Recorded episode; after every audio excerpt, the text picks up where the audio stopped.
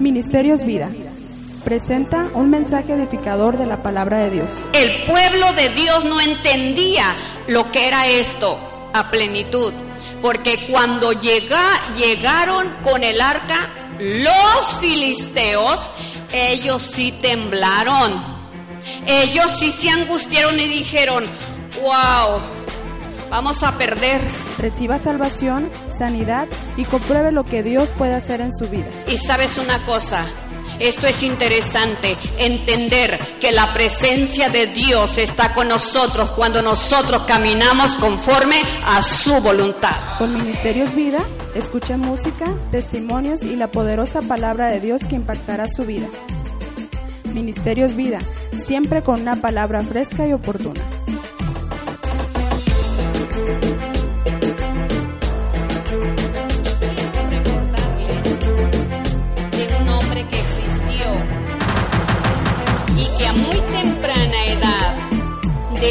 Una relación con su creador.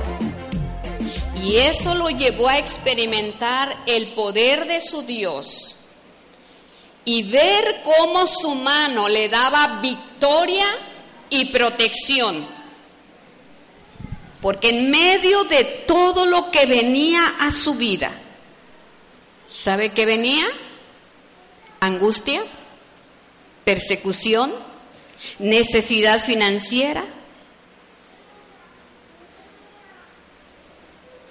Y en medio de esas experiencias,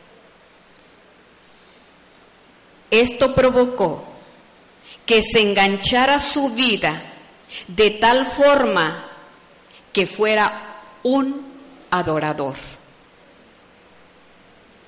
Porque este, cuando estaba en el campo cuidando las ovejas de su padre, encontramos que él tocaba el arpa y era un jovencito que adoraba y exaltaba a Dios.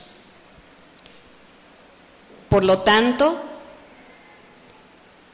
estas experiencias que él vivió siendo un adorador lo llevaron a otro nivel en su relación, en su comunión con Dios.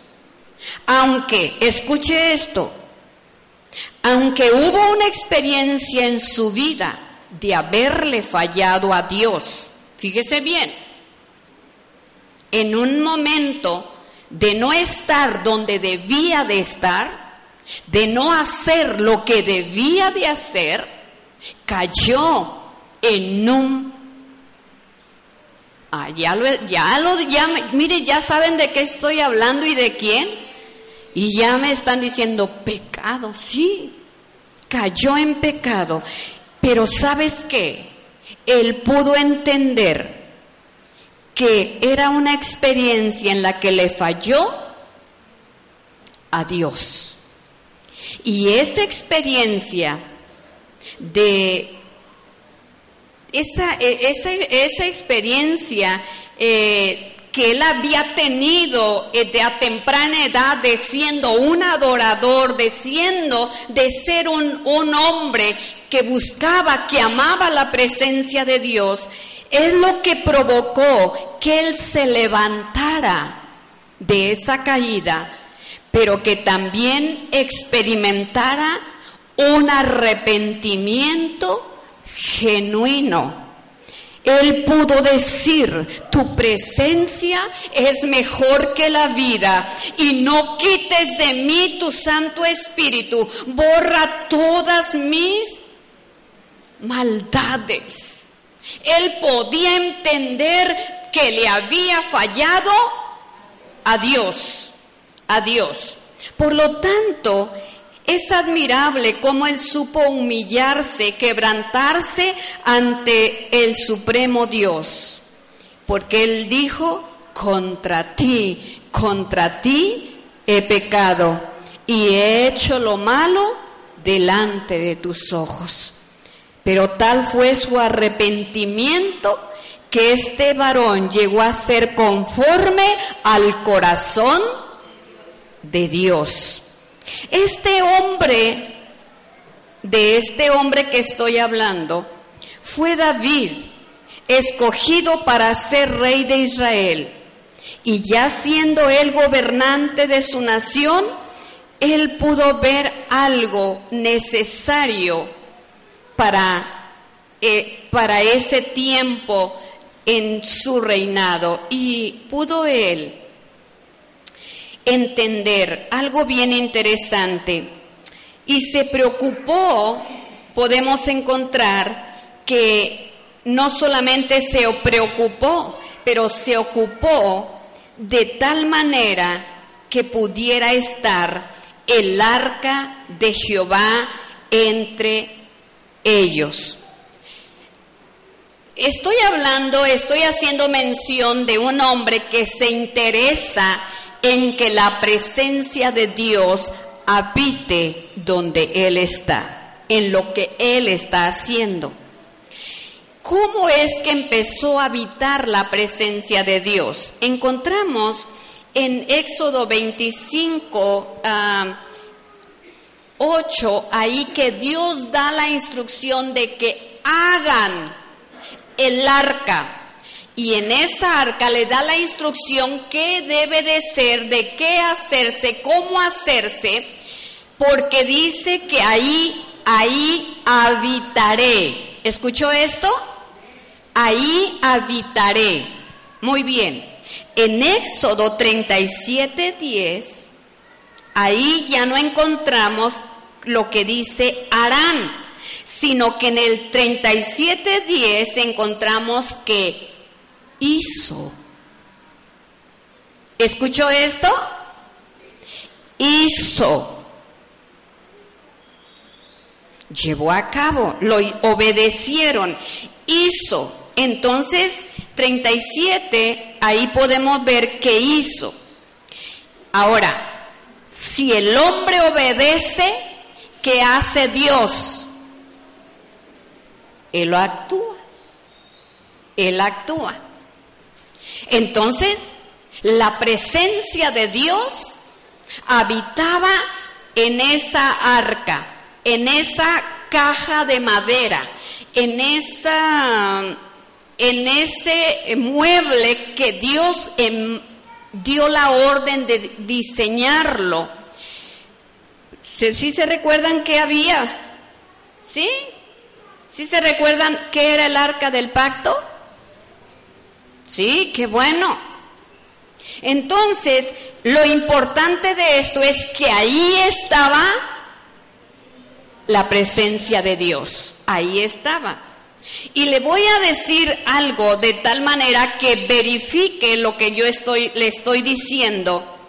Dice la palabra que cuando el, cuando el pueblo de Israel estaba en guerra contra los filisteos, ellos iban perdiendo. ¿Y por qué iban perdiendo? Porque ellos estaban caminando contrario a la voluntad de Dios, por lo tanto Dios no estaba con ellos. De tal manera que ellos no lo entendían a plenitud. Y ellos dijeron, cuando vieron que iban perdiendo, entonces ellos dijeron, traigamos traigan el arca entre nosotros. ¿Escuchó esto? Traigan el arca. Y la trajeron. Y yo quiero decirle, fíjese bien, el pueblo no entendía, el pueblo de Dios no entendía lo que era esto a plenitud. Porque cuando llega, llegaron con el arca, los filisteos, ellos sí temblaron. Ellos sí se angustiaron y dijeron, wow, vamos a perder. Vino el arca. nosotros no podemos pelear contra él porque ese es un Dios todopoderoso. Hemos oído lo que hizo en Egipto a favor de ellos. Pero les dijo el capitán a los filisteos, ánimo, Ánimo, ustedes van a tener que ganarles a ellos, porque si no ustedes van a ser esclavos de los israelitas. Y sabes una cosa, Esto es interesante, entender que la presencia de Dios está con nosotros cuando nosotros caminamos conforme a su voluntad.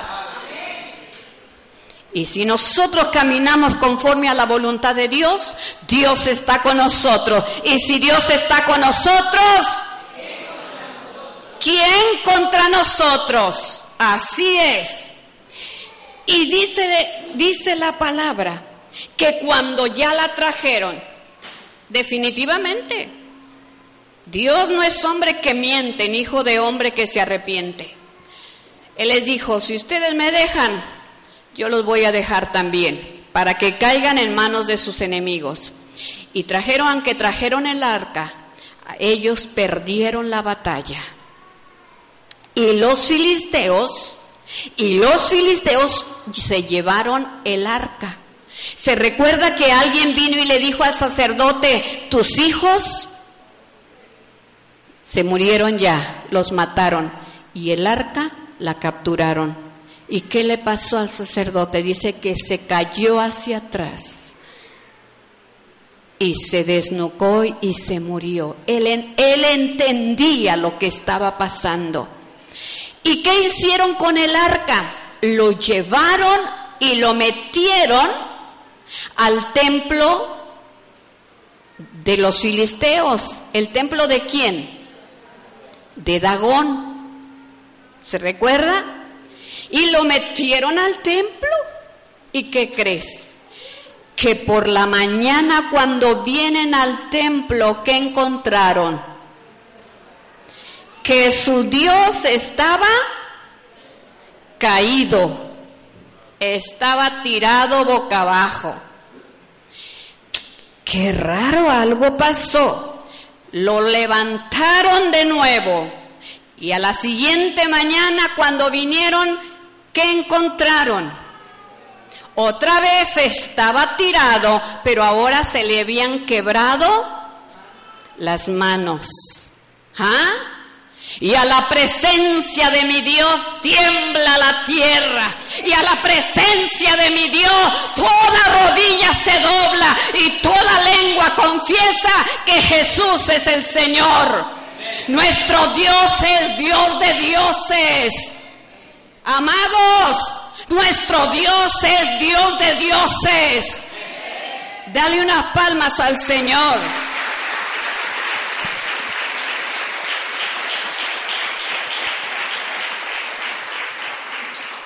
Ellos entendieron que el Dios que habitaba en esa arca, ese poder era incomparable y dijeron, no la podemos tener entre nosotros y la sacaron y la enviaron al pueblo. Fíjese bien, la enviaron, la, la devolvieron porque empezaron a tener eh, problemas de enfermedad los filisteos, porque empezaron a salirles tumores, empezaron a estar tan enfermos que la regresaron. Y entonces cuando se la llevaron, entonces ¿sabes qué hicieron? Dice la palabra de Dios que santificaron a Eleazar para que estuviese cuidando el arca quiero que escuches esta palabra. Santificaron a Eleazar. Dile al que está a tu lado, santificaron a Eleazar.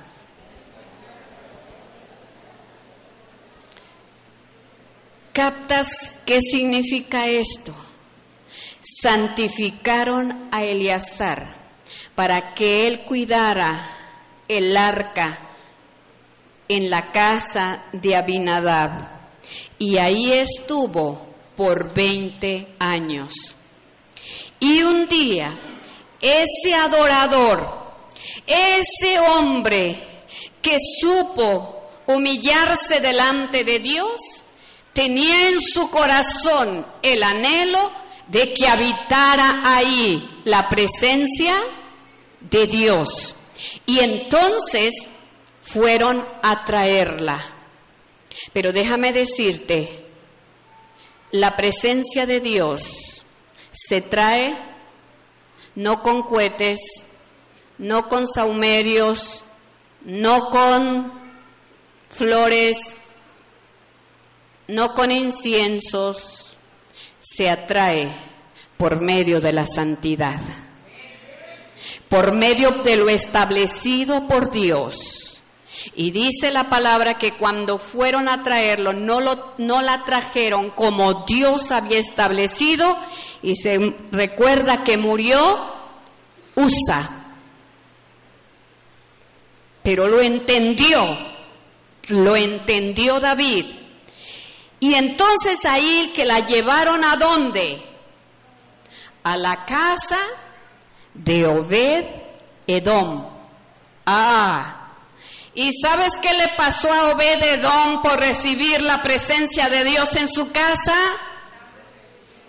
Grandes bendiciones.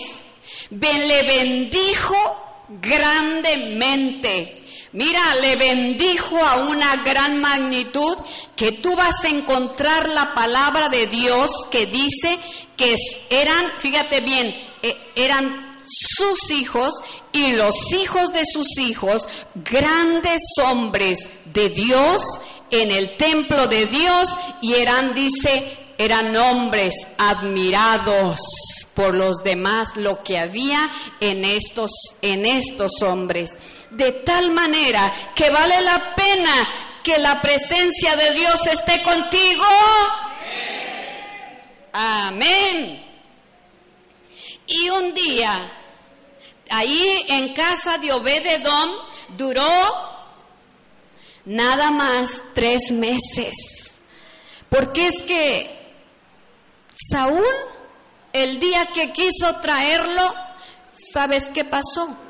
Hubo una situación crítica, hubo una evidencia de un espíritu de confusión que se movió cuando Saúl trató de traer el arca. Por eso el que lo trajo y entendió fue David.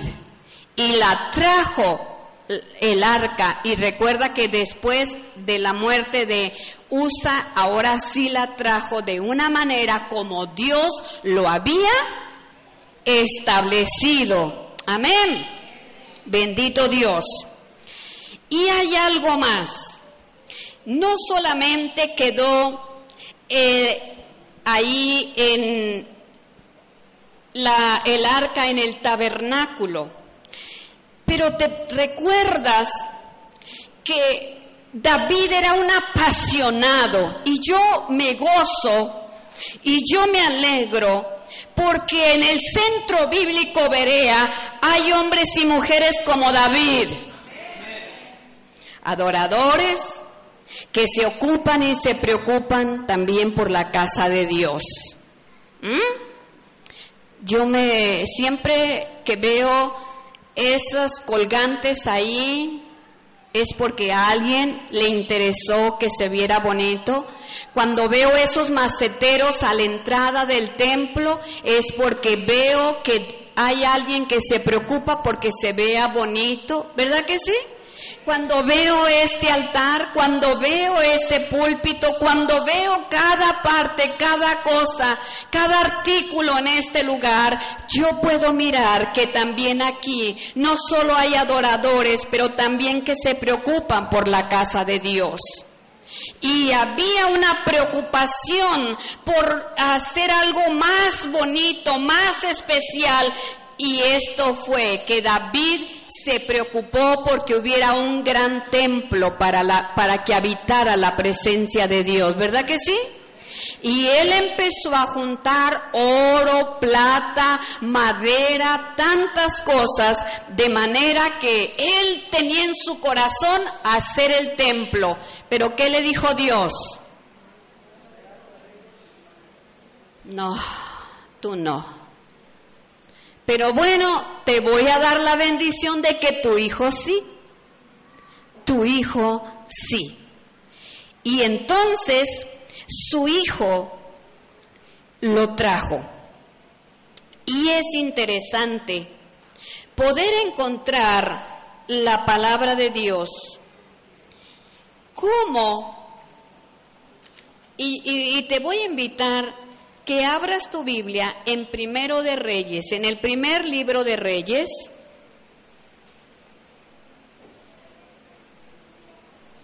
Primer, primero de Reyes, capítulo 8.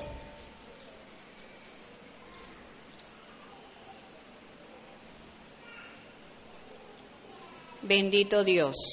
Primero de Reyes capítulo 8. ¿Ya lo tienen? Entonces Salomón reunió ante sí en Jerusalén a los ancianos de Israel. Fíjense bien, ¿a quiénes? A los ancianos de Israel. También a los jefes de tribus. ¿A quién más? A los principales de las familias. ¿Para qué?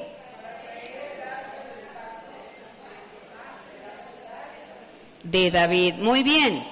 El 2, se reunieron con el rey Salomón todos. ¿Todos qué? Ajá. Y también vinieron todos los ancianos y los sacerdotes y tomaron el arca. ¿Y a dónde lo llevaron? Ajá. Y,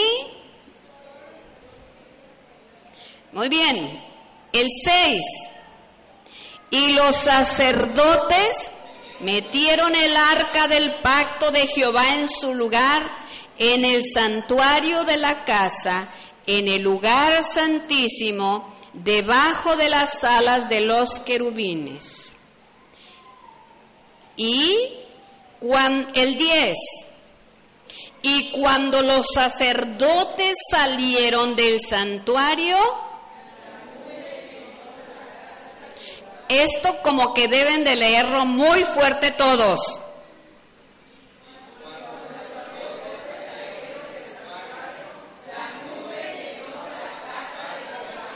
Todos juntos digan, la nube llenó la casa de Jehová. ¿Otra vez? La nube llenó la casa de Jehová. Muy bien. La nube llenó la casa de Jehová y los sacerdotes no pudieron permanecer para ministrar por causa de la nube. ¿Por qué? Porque la gloria de Jehová había llenado. Pónganse de pie.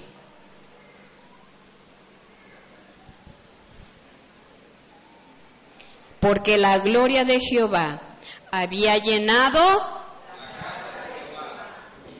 toda la casa. Vale la pena preparar la casa para que habite la presencia de Dios. Y quiero decirte en este día, no sé si se te ha olvidado o quiero recordártelo ¿No sabéis que sois templo de Dios y que el Espíritu de Dios mora en ti? Te recuerdo, ¿no sabes o te recuerdo que tú eres templo de Dios y que el Espíritu de Dios mora en ti? Te voy a invitar en este día a que pases aquí al frente y dile, aquí está este templo, que voy a prepararlo, porque anhelo tu presencia en mi vida, en mi familia, en mi casa, en este edificio donde se ha orado para que, para que se te honre a ti, mi Dios. Amén. Quiero decirle, este es el tiempo que tú seas ese templo de Dios, santificado para que habite la presencia de Dios en ti y tú seas bendecido y toda tu casa. ¿Vale la pena? Vale la pena. Pasa al frente.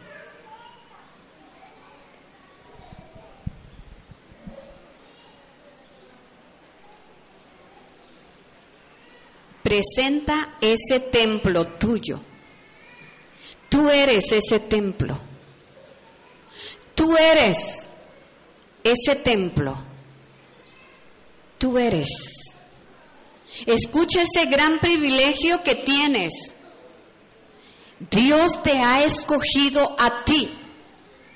Y aún el apóstol San Pablo pudo expresar lo menospreciado y vil. Sí, podemos ser no merecedores ante otros, de que la misma gloria de Dios, de que la presencia de Dios habite entre nosotros. Sí, pueden calificar o descalificar. Pero lo interesante en este tiempo es que tú entiendas y captes que tú eres especial. Yo quiero hablarle a los que están en las bancas, en las sillas, jóvenes, niños, adultos, ustedes son especiales para Dios. Dios ha puesto sus ojos sobre ustedes para que la misma presencia de Dios habite en ustedes. Y este es el tiempo que necesitas empezar a decir, sí Señor, tu sangre preciosa me limpia de todo pecado.